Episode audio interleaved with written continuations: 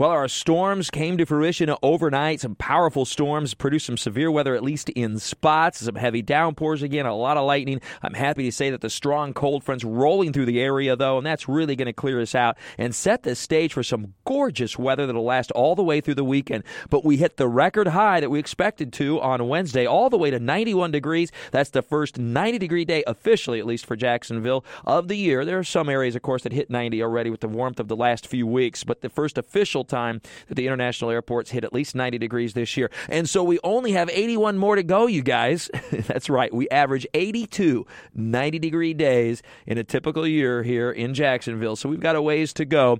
But the good news is there's some much cooler temperatures now that'll last all the way into the weekend. In fact, downright chilly at times. Today will become quite windy. We're going to dry out in a hurry. We'll get into plenty of sun. Temperatures will recover into the 70s this afternoon, but it'll be far more comfortable all the way down into the 40s tonight. And then tomorrow and Saturday will be especially chilly.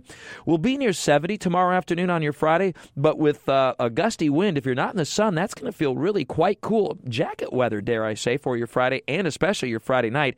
Inland lows will drop into the 30s and 40s, especially near and west of Interstate 95. And then Saturday, still a little bit of a brisk wind, but sunny skies.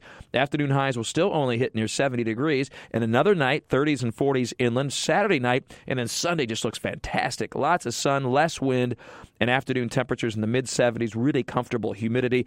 In the dry and warmer temperatures, then will continue into the early part of next week. I don't see any significant storms on the horizon now for at least the next five to six days, and probably a little bit longer than that. And of course, we all know we need a little bit of a break now. Needed the rain. We can turn it off now for a while. And of course, we don't need any more severe weather either. Had quite the outbreak of severe storms as expected Wednesday, first to the north and west of Jacksonville through the day and into the early evening hours, and then, of course, overnight across northeast Florida and the metro area. With all your weather all the time, I'm Chief Meteorologist Mike Buresh from the CBS 47 and Fox 30 Action News Jax First Alert Weather Center. Have a great day.